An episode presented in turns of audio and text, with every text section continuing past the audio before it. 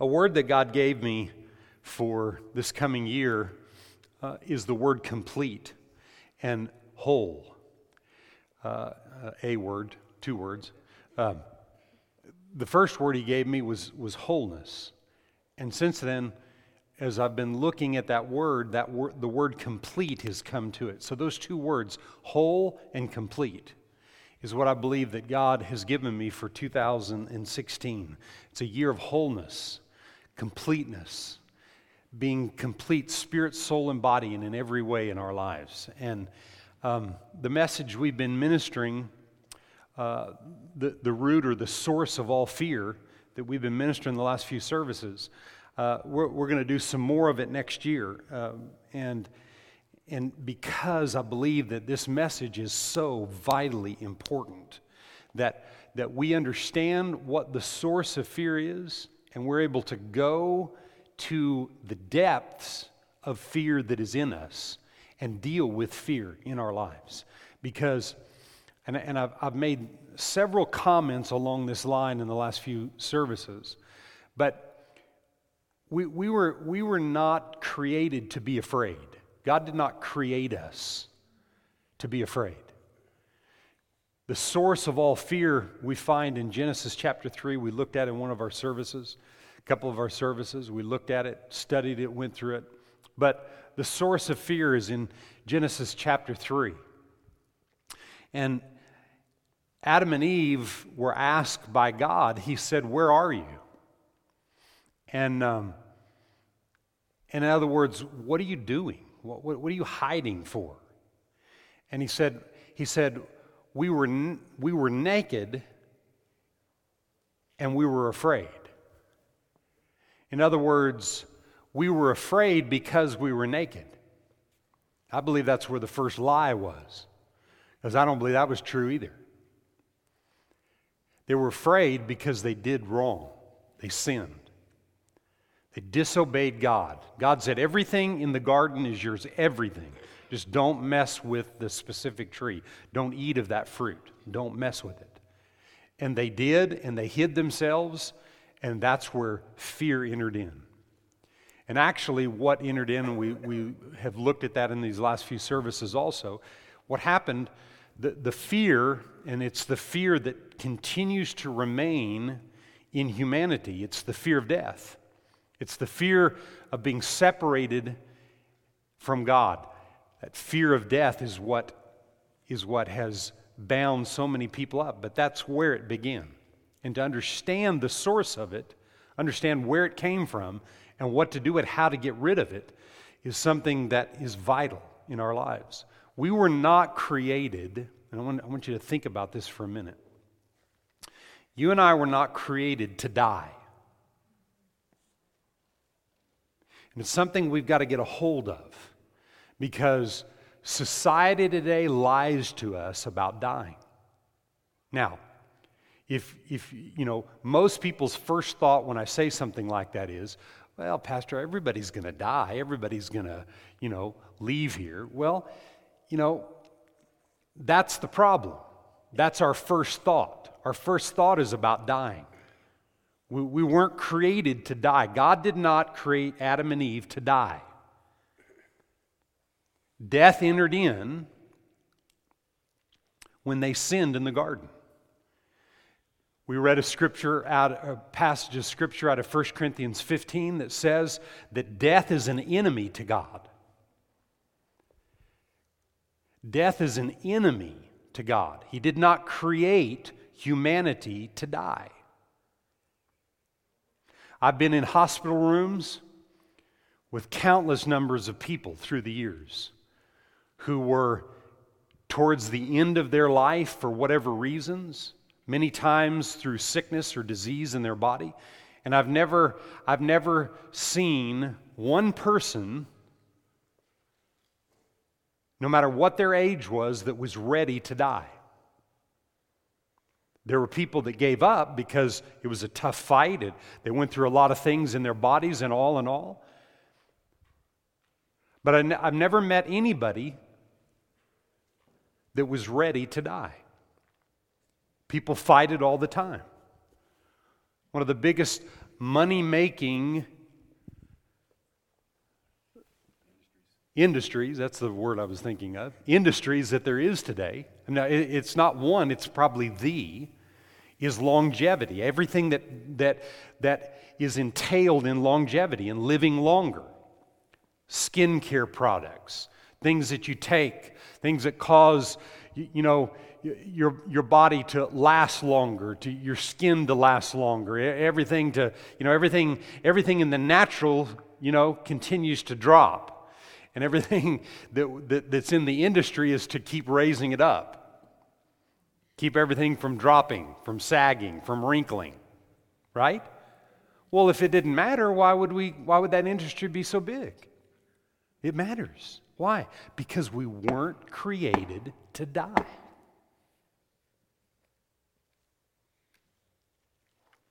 So, this is how I look at it today, okay? This is how I look at it. I'm 56. So, in the natural, if I live to be 100, I have 44 more years. But I don't look at it like that. I'm in life mode. I'm not in death mode. Okay? I'm not in the best shape that I've ever been in in my life, but I'm getting there. I'm working on specific things in my physical body, but I'm not working on it so I don't die. I'm working on things because I'm convicted by God to do certain things, to not eat certain things. So I'm in life mode. I don't hurt anywhere in my body, not anywhere. There's times my lower back will get sore or whatever, but I know things to do to get rid of the soreness. And the first thing is speaking over my body. I just speak life all the time. I don't speak death. I don't think about dying. I think about living long and living strong all my life. I just think that way, okay? I'm, I'm not in denial. See, we're so busy thinking about dying that I think some people forget about living. And the reason is is because of fear. It's the fear of death.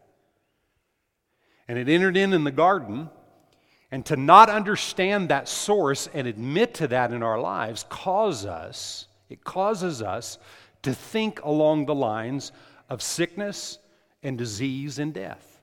We think along that line. What, I, what I'm encouraging you in this, in this is don't, don't, don't get in some battle with anybody. Don't, don't sin. Don't make an appointment with me and come in and talk to me about how you don't like what I'm telling you right. None, none of that. Don't, don't argue with people about this. I'm just telling you if, if, if you think too much, if you're too afraid of things, I'm telling you, you can be set free of that because of the blood of Jesus because of the blood. See, he came for a specific purpose, and that was to give us life. And so I want to just, we, we preached, the, the word I'm preaching this morning, for the most part, I preached on Wednesday night, but I'm going to do it again. I laid hands on and prophesied over a number of you on Wednesday night regarding fear. And all week since Wednesday night, all of those who I, I laid my hands on and I prophesied over you regarding fear, I'm telling you, that has been so strong. I don't ever, anytime that, that the gift of prophecy begins to flow out of me, I don't remember the things that I said, but I've had about four people tell me some things that I said, how it, re- it really related to them in their life. And so, everything that was said, I'm telling you, I've had great faith that fear does not and will not continue to have any form of dominion or control in your life. and you believe that, I'm, I'm in faith with you regarding that. And do not back away from that. Do not allow when fear comes. It didn't say, I didn't say fear won't come. I didn't say you won't have thoughts of fear. But when it comes, resist it. Like we talked about on Wednesday night, and we'll, we'll mention that again. Resist it. Resist it. Give it no place to operate in your life. Can you say amen? Psalm 34 and verse 4 has been our foundation scripture in this series. Let's just read it together. Psalm 34 and 4. David said, I sought the Lord, and he heard me, and he delivered me from all of my fears. Not some of my fears, not 50% of my fears, not all fear except the real big ones. He delivered me from all of my fears.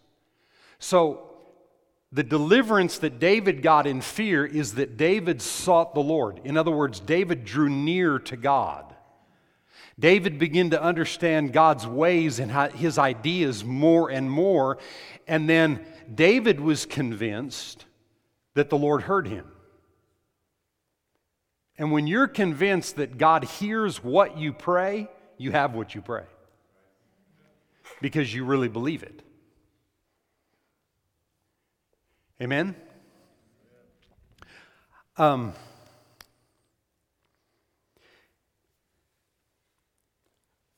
we read a passage out of 1 John, and I want to look at that.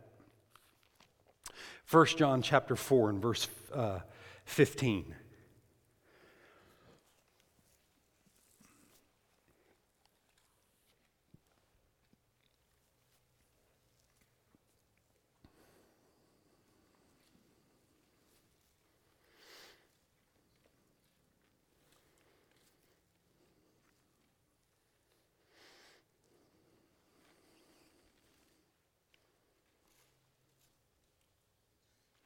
So,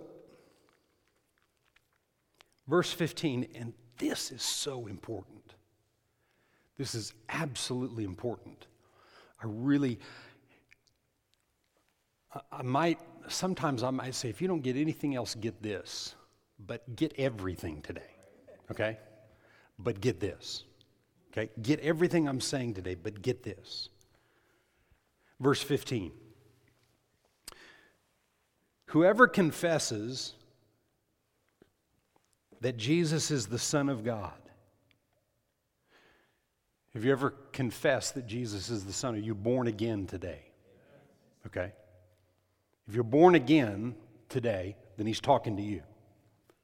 Whoever confesses that Jesus is the Son of God, God abides in him and he in God. And we have known and believed the love that God has for us.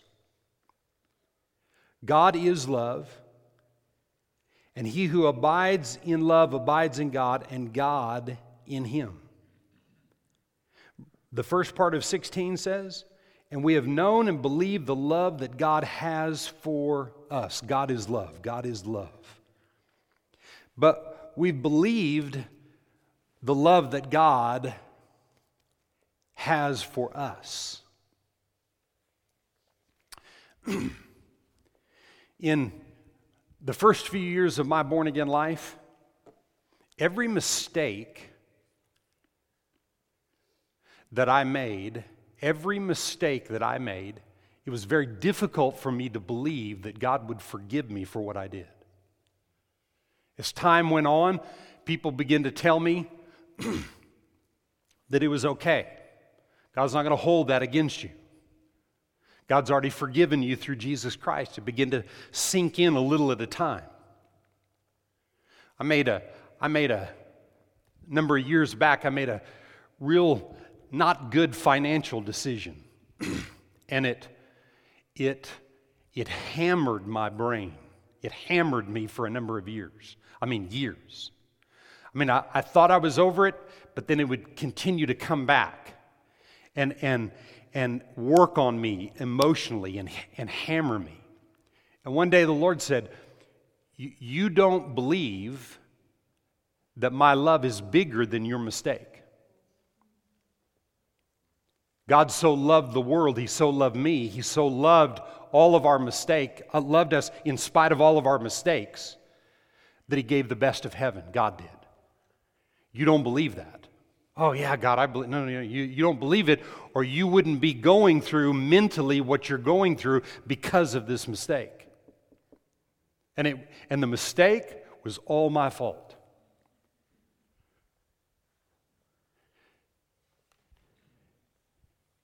It seems like at times in life, you look around and it seems like people just trip over things or success or things happen for them.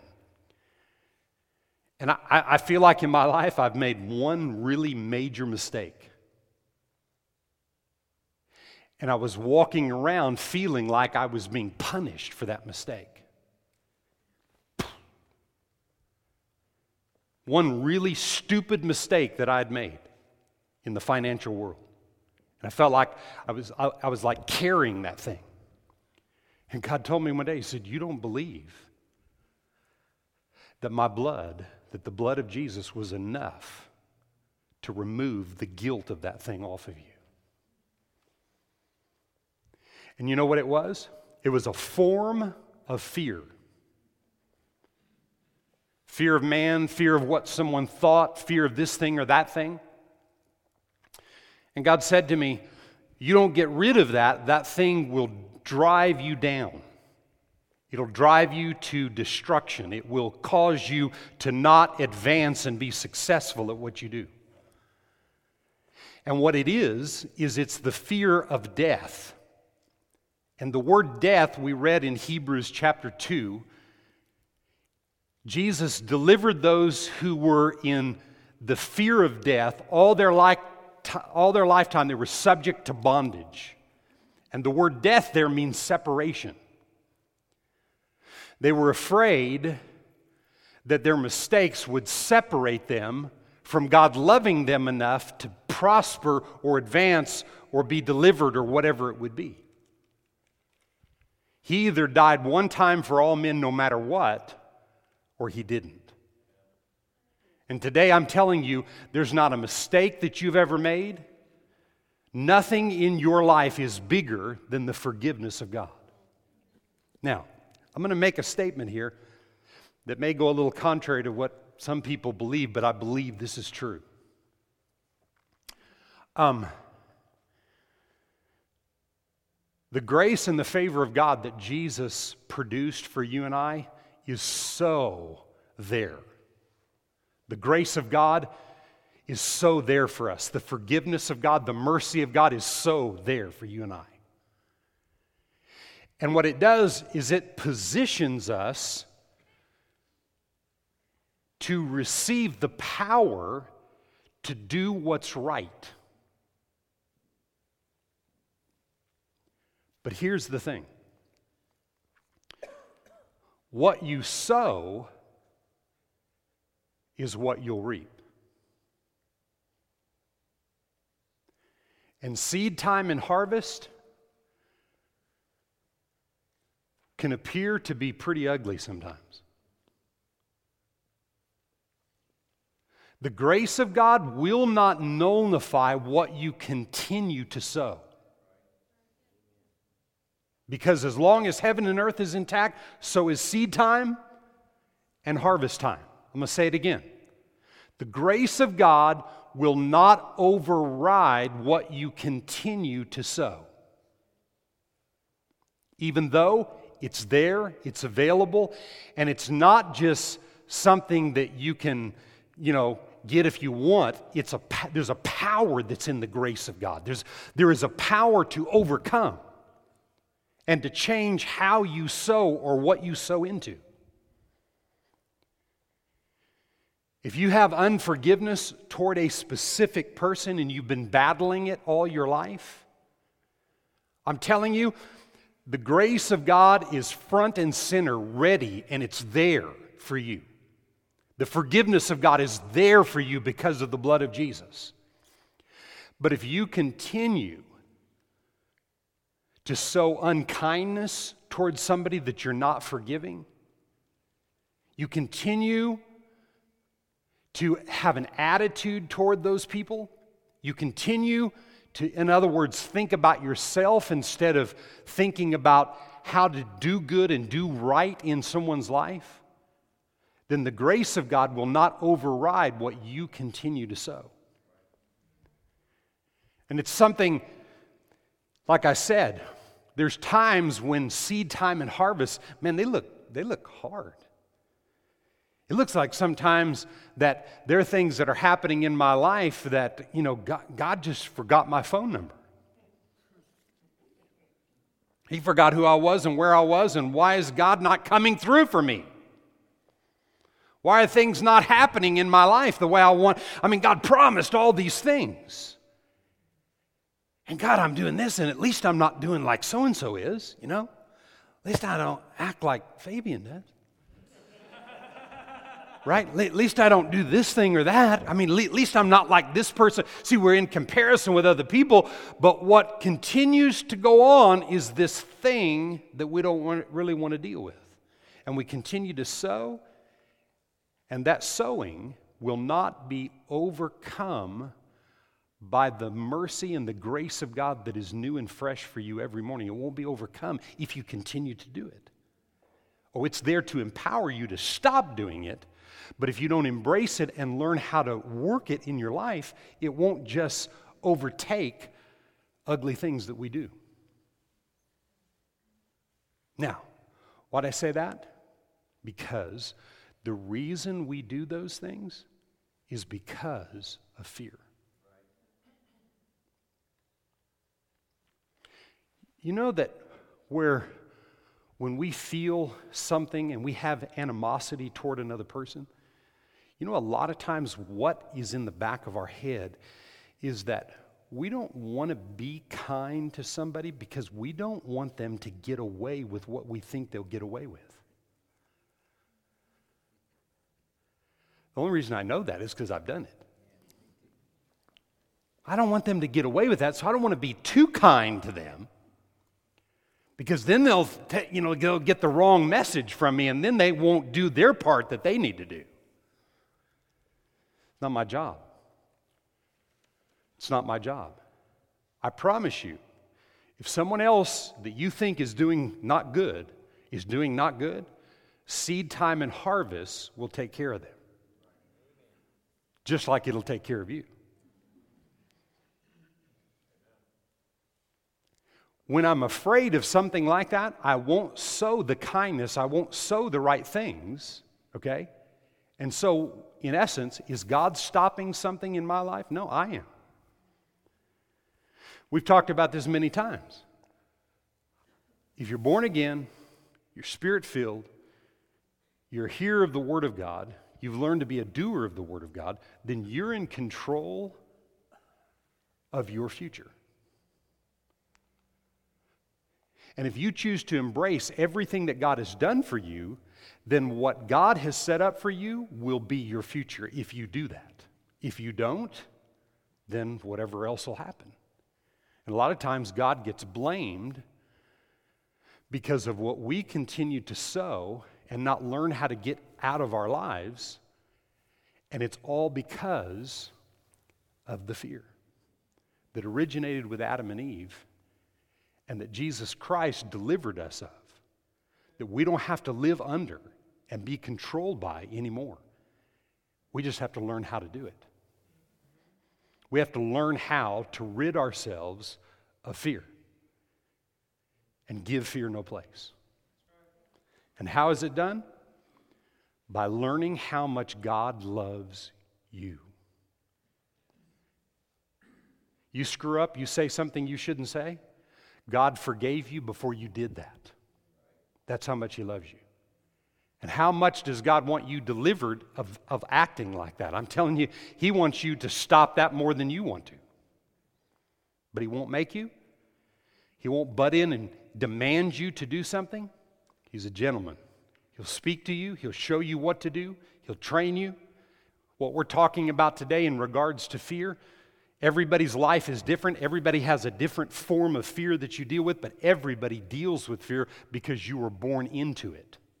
What I mean by this is through the womb. Through, through the womb, from the womb, through the birth canal and into the world, you were born into fear because of the world that we live in.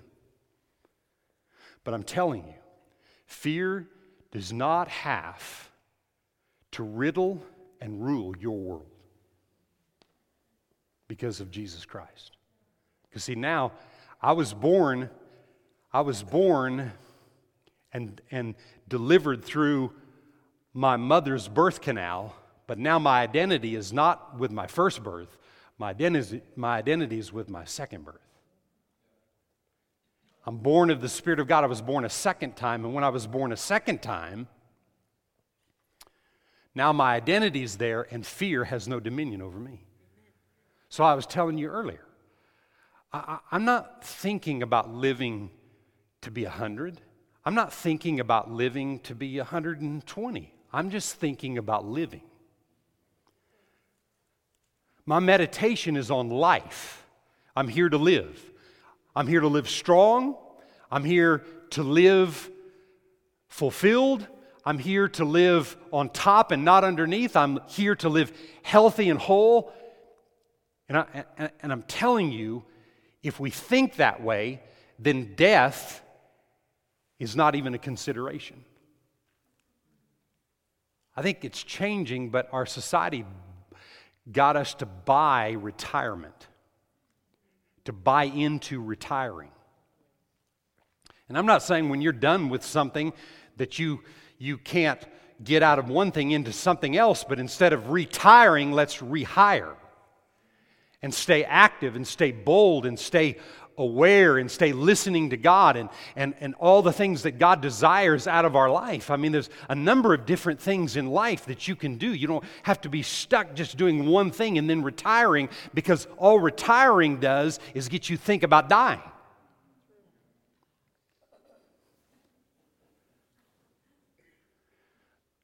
I had a guy come to me about ordering my casket one time. Good thing I was born again. I've been a drop kicking that boy out of my house. My casket? Listen, and I, I, don't, I'm not against anything you prepared for anything else, okay? Just, just whatever.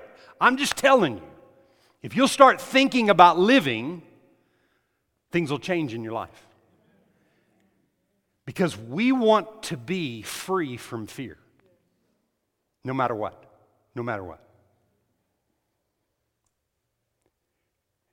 And when you're free from fear, you can be so good at being a part of things.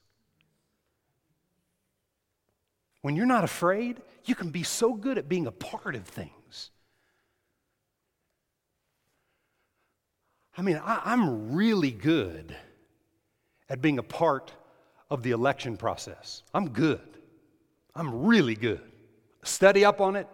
I see what I'm, I see about voting now, these last amendment things, I, I let that kind of slide a little bit. I, I, had to call Lee and find out how he voted. No, I'm, I did. Uh, no, but, but I'm telling you, I, am really good. I, I like to be a part of the process. And in the end, and in the end, whoever gets in office does not affect me, positive or negative. That's not where my faith is. But I'm a part of it because God said to be a part of it be a part. Honor, honor Caesar stuff, but above all things, honor God. So I'm going to do both. I mean, I'm good. When they send me a letter and they, they, they, want my support, I want to know what you believe. When I find out what you believe, if you believe the way I believe or close enough or whatever, then more than likely I'm going to lean towards that vote if that's what you really believe. But I want to know if that's what you really believe or if you're just trying to buy my vote? I want to know. So I'm good at that. There's a lot of things that I'm good at being a part of because I'm not in fear. I went to a Republican state convention one time. And I came away from it. Well, I don't think I'll tell you what I came away from it feeling like. But I tell you, I had to, I felt like I needed to go shower. And you know why? Because of the fear that was in that convention and the ugly talk about people. I mean, people that didn't believe what they believed, and I mean, bashing, bashing, ba- I mean, it was horrible. And I thought, I can't ever do that again. Because it goes against the word. And there was, it was so riddled by fear. It was so much fear, you could feel it in the air. If you, you know, uh, you know, I'm not here to talk about if you're a Republican or a Democrat. I've been just telling you at the time I was a Republican and, and still am a Republican, and I went to that convention. I didn't go to the Democratic convention because I wasn't a Democrat. But I'm telling you, that's the way it was there. But it doesn't change me obeying the word and being a part of the process. Did you hear what I said? But I'm not going to be in fear. I'm not going to let what other people think and do cause me to be afraid. Somebody sent me an email, a friend of mine sent me an email the other day talking about that in the next 15 years, there's going to be 100 million Muslims in the United States. I mean, he was just, the, the, the email was riddled in fear. And I called him and I talked to him on the phone. I said, Well, you know what? Think about it like this. If that's so, then we don't need to travel anywhere to evangelize. We can just do it right here at the house. There's 100 million Muslims that don't believe in Jesus, because I believe in Jesus and I believe Jesus is the only way, then we'll just evangelize all those that come here right? I mean, it just depends on how you look at it. So we're going to be afraid of that? Then we don't really believe in what we have. And in the same email, he talked about in some courthouse in, in, in, in, a city in Texas here that they shut the manger scene down. The Muslims did. Well, you know, he didn't know the whole story, and I don't know the whole story, and whatever. But I'm for things like that not happening, and I'm going to do my part in it. But that's not going to take away from the anointing in my life to minister life to other people. And it's not going to keep me from not being in fear. I refuse to be afraid because it robs me of everything. And I'm telling you, there are 101 opportunities for each and every one of you every day to be afraid. And God so loved you that He sent Jesus to deliver you and to deliver you of all fear. Now, turn to Luke chapter 1, and I'm going to read two stories and drive my point home today.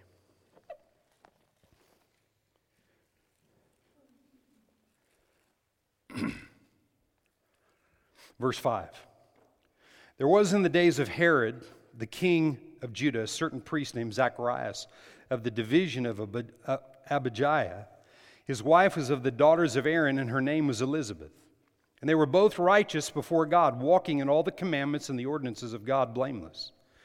But they had no child because Elizabeth was barren and they were both well advanced in years. So it was that while he was serving as priest before God in the order of his division, according to the custom of the priesthood, his lot fell to burn incense when he went into the temple of the Lord. And the whole multitude of people was praying outside at the hour of incense. Then an angel of the Lord appeared to him standing on the right side of the altar of incense. And when Zacharias saw him, he was troubled, and what? Fear fell upon him.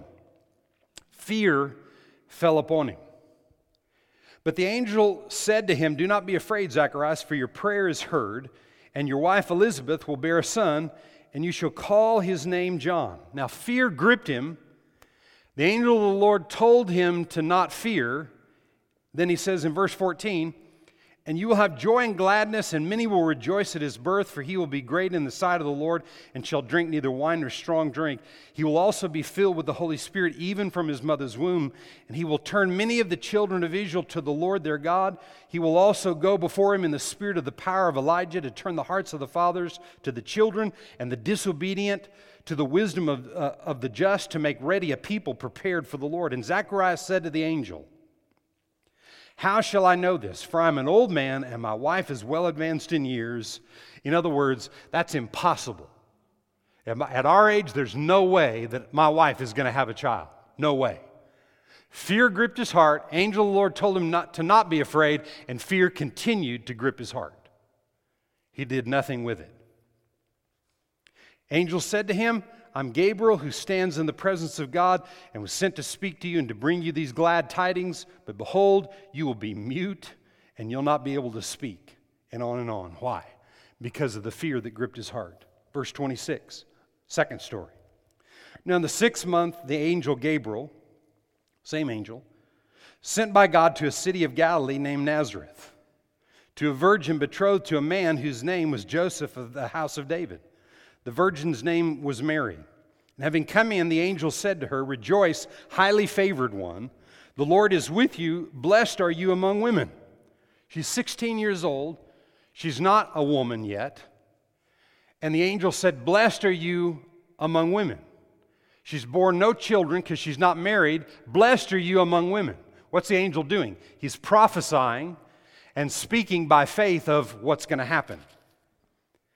But when she saw him, she was troubled. It didn't say she was in fear, she was troubled. Why are you calling me a woman, number one? And why are you saying that I'm highly blessed and have favor above all of the women? That's what she was troubled about. And considered what matter of greeting that this was. She was troubled and considered it. Then the angel said to her, Do not be afraid, Mary, because, you know, uh, if an angel's standing there talking to you, you, you know, it's gonna, it's gonna disrupt your emotions. You know, if you you wake up, you know, in the middle of the night tonight and an angel's standing by your bed and he, he's going to tell you, Gabriel's right there and he's going to tell you something, it's going to startle you, right? He's not supposed to be in your room in a manifested form, right? So it's going to startle you. So she was startled. But he said, to her, Don't be afraid, Mary, for you found favor with God. And behold, you will conceive in your womb and bring forth a son.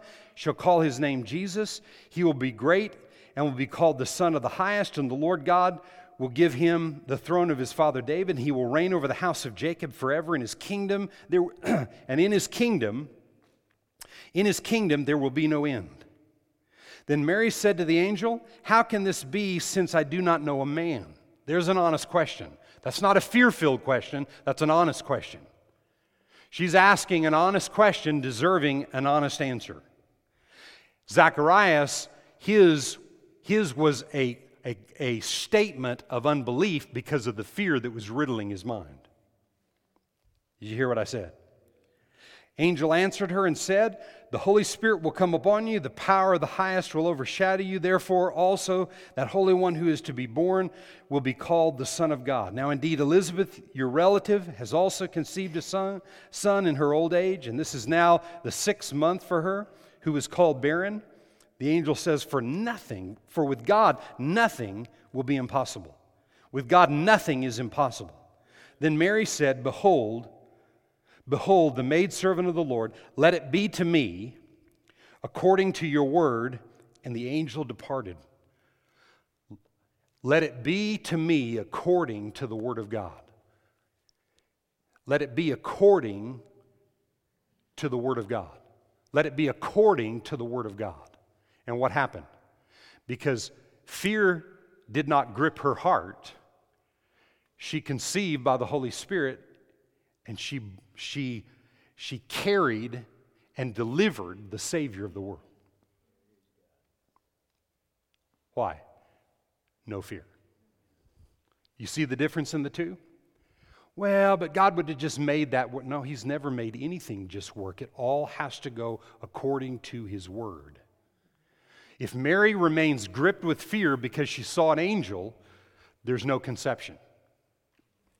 If you and I remain with fear in our lives, there's no conception of the Word. The Word will not become real and produce. The Word will not deliver for us if we remain in fear.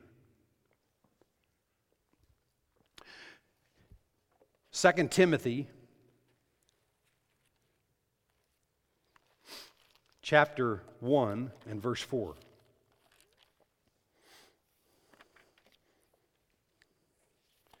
2 Timothy 1 and 4. this is Paul. It's his letter, Paul's letter to Timothy.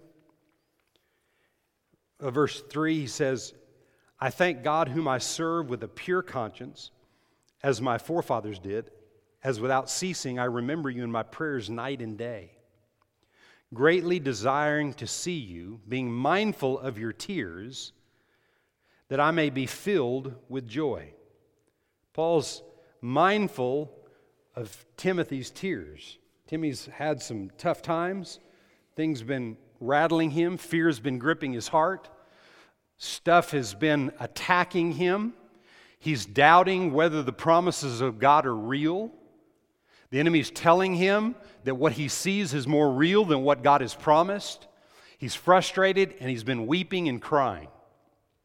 And Paul said, I'm mindful of your tears. I understand what you're going through. Wednesday, we talked, uh, Wednesday night, we read out of, out of 2 Corinthians about Paul's life, how he was, he was beat and tortured and he was left for dead time and time again, and all these different things that happened to him, shipwrecked and all and all and all. And then he said, and that, that's, that, that is. Uh, all of that happened, but that didn't even include the day to day stuff that comes against us. And so there were a lot of things, a lot of attacks against his life. But Paul said twice in the New Testament, of all these things, the Lord has delivered me. Of all the things that come against me, the Lord has delivered me. Why? Because Paul knew what he's fixing to say here, he knew it in his own life. What he's telling Timothy right here, he knew. And this is what he said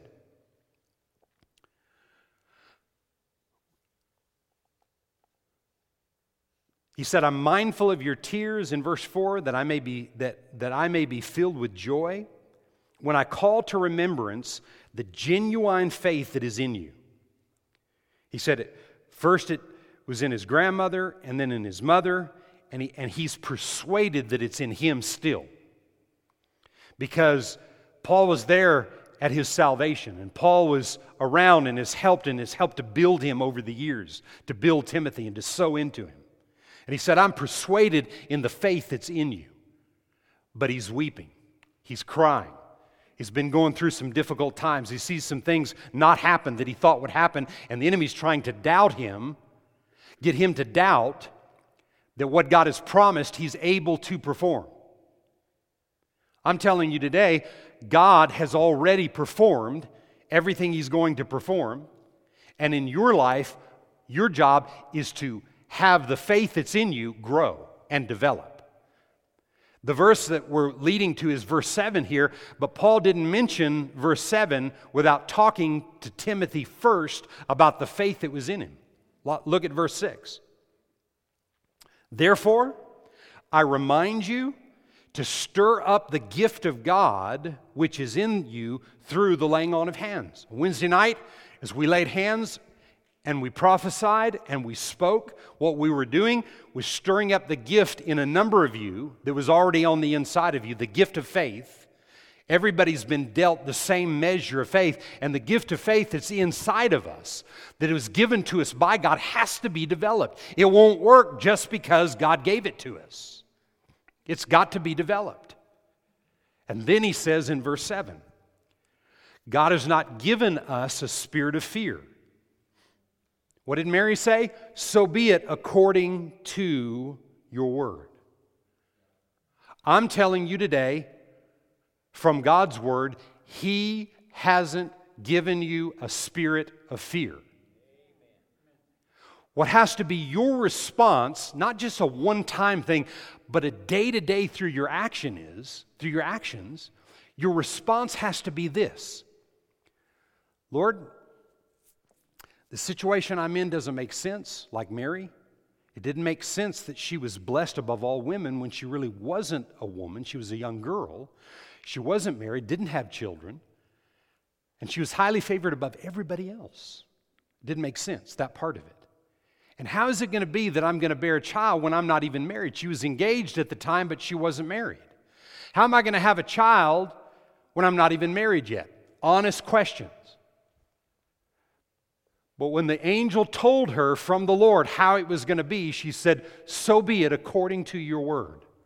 So I'm telling you today, everybody sitting in here today is in the same boat in one way or another. Everybody is different, but yet we're all the same in the same boat. And I'm telling you, everybody is dealing and battling with some form of fear whatsoever. And you will all your life. We're in a constant overcoming position. If we're embracing and we're developing our faith, we're drawing close to God. David said, as he drew near to God, he was convinced that God heard him and God delivered him from all of his fears. By faith, I am delivered from all fear. It doesn't mean that a fear is not going to attack, some fear thought's not going to attack my mind by something that I'm going through in the future or, or even today or even, even this morning that there wasn't fear thoughts. Everybody deals with if you're if you're if you're acting like they're not there, then you're in denial. And so you're in presumption and not really developing real faith. Paul's focus for Timothy was the faith is in you. You've been weeping and crying. You've gone through some tough stuff. You've been doubting whether the things are really going to happen like I told you they were going to happen. I'm telling you, they're going to happen. But when I come and I meet with you, Paul's saying, I'm going to lay my hands on you. And right now in this letter, I'm, I'm releasing and stirring you up, stirring the gift up on the inside of you and, and by the Spirit, he was laying his hands on him through this letter. And he's saying to you, God has not given you a spirit of fear. So, in essence, what he's telling Timothy, now, Timothy, what needs to come out of your mouth is, so be it, according to the Word of God. So be it.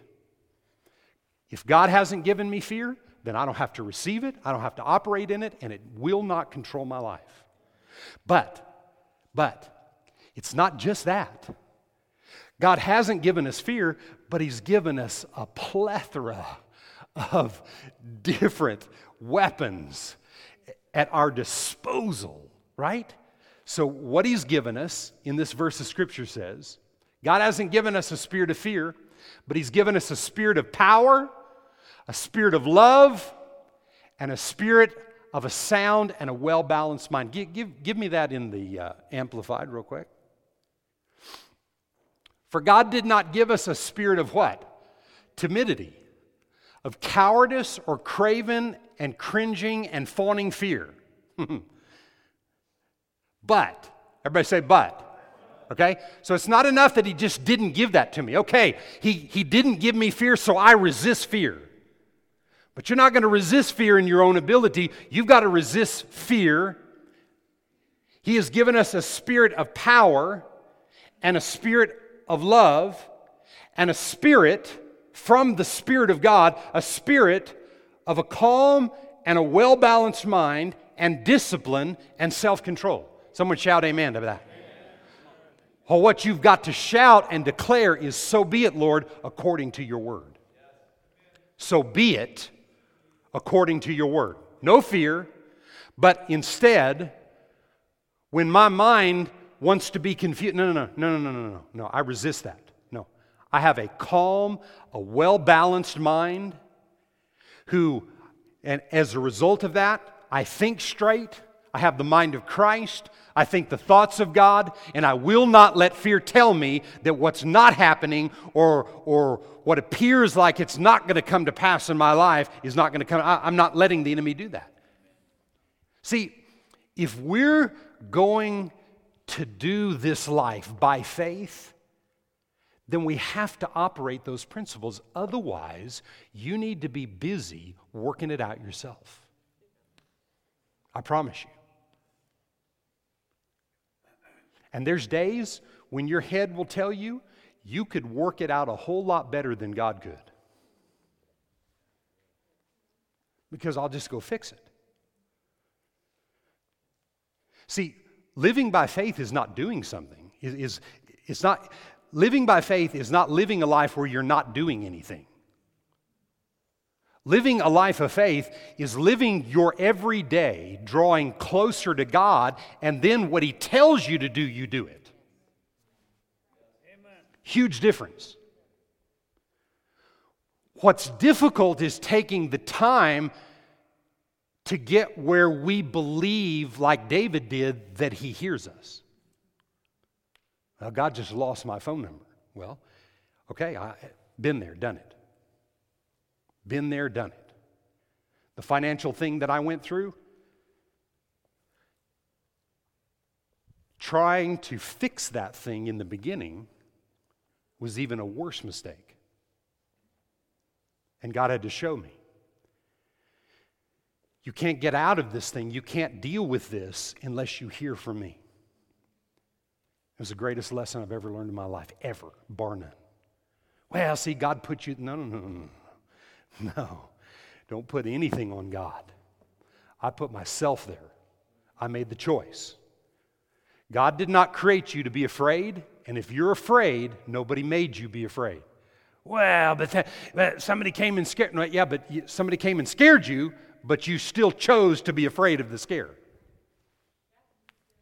I mean, you, you know, we, we can argue the point all day long. Nobody can make you be afraid. You were not created to fear. You were not created to die, and you were not created to be afraid of death. And today, I'm, my word to you is as Mary said, so be it according to your word.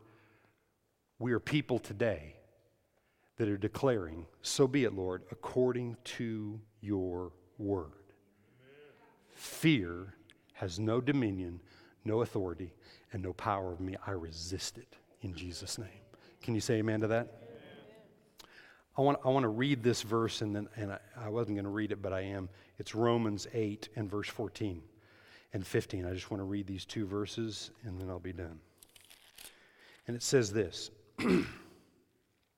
For as many as are led by the Spirit of God, they're the sons of God. For you did not receive the spirit of, what did we just read? Of fear. And what did Hebrews say? That the fear of death kept humanity in bondage all their life. That's Hebrews 2 14 through 16. All their life they were in bondage. Why? Because of the fear of death.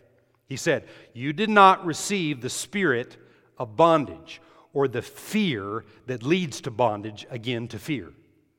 But you received the spirit of adoption by whom or by which we cry, Abba Father. Oh, Daddy.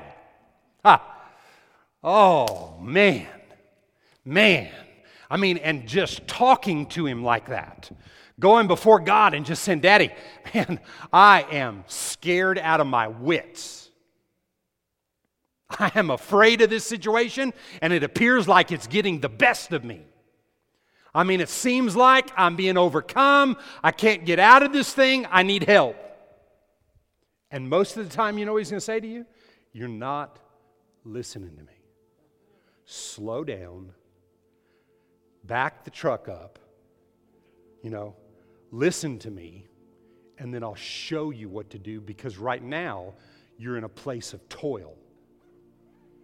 And Proverbs says when you're toiling, you're not depending on the blessing of God for what you do. So we got to get out of toiling so we find ourselves working. Listen, when you're working for the Lord, when you're doing what God's told you to do, most of the time you're a busy person. Living by faith in God is not just sitting around just waiting for God to do something. No. You're actively learning to be confident that He hears you and that you do what He tells you. And if you do what He tells you to do the way He tells you to do it, you'll be blessed in everything you do. Everything, everything, everything. Today, I'm telling you that fear has no dominion over you. It has. It doesn't.